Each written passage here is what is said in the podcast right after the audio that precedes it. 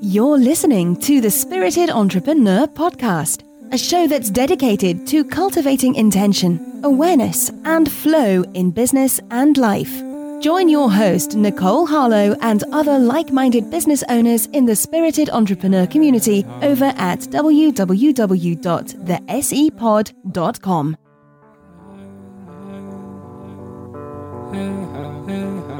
I saw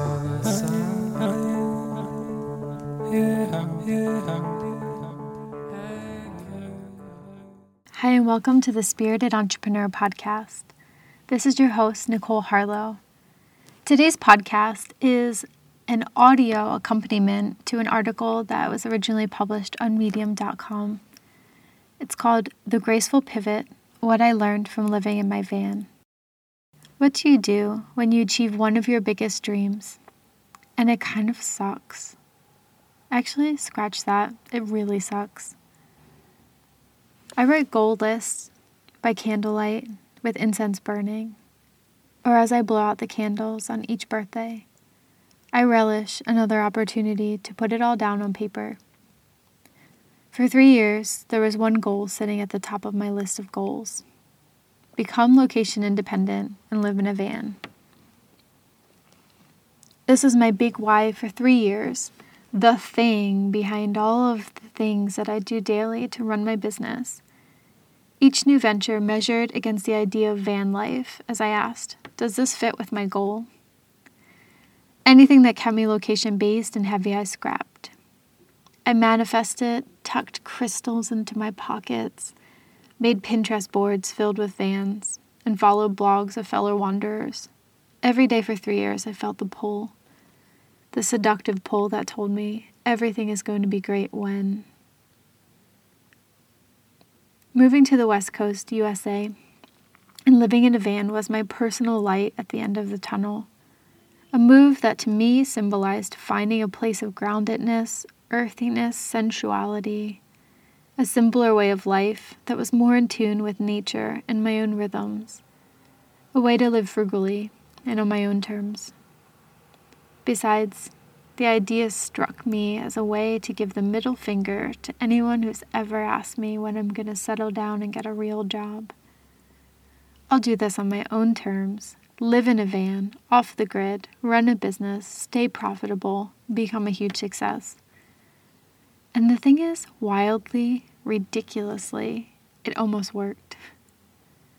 In September 2014, my partner and I sold what little stuff we had and bought two plane tickets from Philly to Portland. We bought an old van for 800 bucks, tore out the seats and installed fake wood floors, dumped a futon mattress in the back and moved in. My number one dream finally came true and it sucked hard. We slept in Walmart parking lots across Washington, Oregon, and California, showered at the gyms, and ate what we could find on the road. I was cold, miserable, and more ungrounded than I've ever felt before.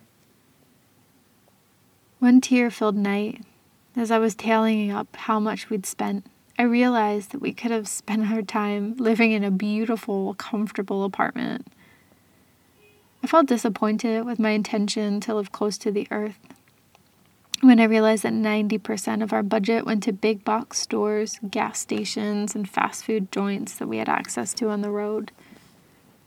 Sleeping in Walmart parking lots was depressing, and I was struggling to keep up with my work and client projects without access to Wi Fi.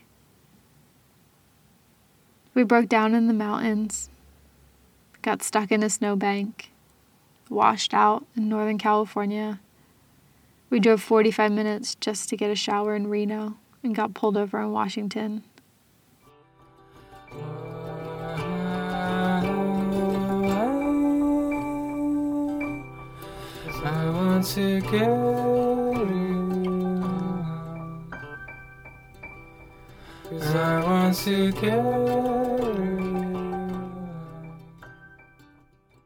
So, what do you do when you finally achieve that big dream? only to find out that it actually sucks hard. Looking back on this experience, I feel a lot of gratitude. Without the residual wash of regret or disappointment, I acknowledge the van experience as a clarity point, a place for me to sit with discomfort and say, surprisingly, this is an example of what I don't want. Because from that experience, a new layer of understanding was born about what I did want and what I needed. Comfort, yes. Ease, yes. Showers, yes. A kitchen to cook my healthy food, yes. A routine so that I can do my best, most inspired work, yes. Knowing these simplistic desires is what has made life on the flip side so sweet for me right now. Washing dishes in a sink instead of in a bucket around the back of Walmart is blissful in comparison. So, what is required to gracefully pivot? First, you need to be brave enough to acknowledge that it isn't working. This can be fucking hard, soul wrenching, gut wrenching, disappointing, embarrassing, and really sorrowful to admit that something you dreamed about, put up on your vision board, and told all of your network has failed so spectacularly. Danielle Laporte, author of The Desire Map, explains The road to mediocrity is easy. 80% of people will proceed as planned. They'll keep their mouth shut, save money, save face, not rock the boat. 20%, and that may be a generous portion, will risk looking like an indecisive, unreasonable flake, and they'll put on the brakes, push for change, throw a wrench into the works, and ask for unreasonable Olympian efforts at the last minute. The people in the latter camp, they tend to be ex- outstanding. Their risks are more likely to pay off because they take them. So, next, and this is an important and necessary part of the process, is to let yourself feel what you feel. I cried so hard when I realized that my dream was falling to pieces. We were hemorrhaging our money on the road, and this lifestyle just wasn't sustainable. Then, and only then, do you sit down like a scientist and dispassionately put your situation under a microscope and analyze? I was inspired by an article on Inc.com discussing the topic of pivots in the business landscape, specifically this idea. Through pivots, we can build companies where the failure of the initial idea isn't the failure of the company. For some entrepreneurs, the toughest part of a pivot may be setting aside their personal convictions and egos. It's very hard as an entrepreneur to move away from your core idea, but if your customers are telling you to, you have to learn to be flexible. So I realized that my life is a lean startup, and the graceful pivot is responsible for the manifestation of all of the wonderful things in my life. When I reached a critical mass of success in my business this year, it was due to a pivot. Moving from yoga teacher slash health writer to website designer was a massive pivot for me and came out of my desire to honestly look at what wasn't working for me in my business and bravely choose a new path. So, from Laporte again, we get clear about what we really, truly, actually, for real want at pull the trigger time by virtue of psyche mechanics. We've been grinding and polishing for so long that we're more likely to see a new vein surface in the material, and because our soul is determined to take its true shape in the world, not that we always let it. What's difficult about a pivot is not the pivot itself, that can almost feel like a huge sigh of relief. But the ego smash that comes with admitting and acknowledging the need for pivoting. And that's where grace and flexibility are required. When you can accept the dynamic waves of life, business, love, you can learn how to become equally fluid, turning your pivot into a dance where each step brings you closer to a state of grace and honest presence.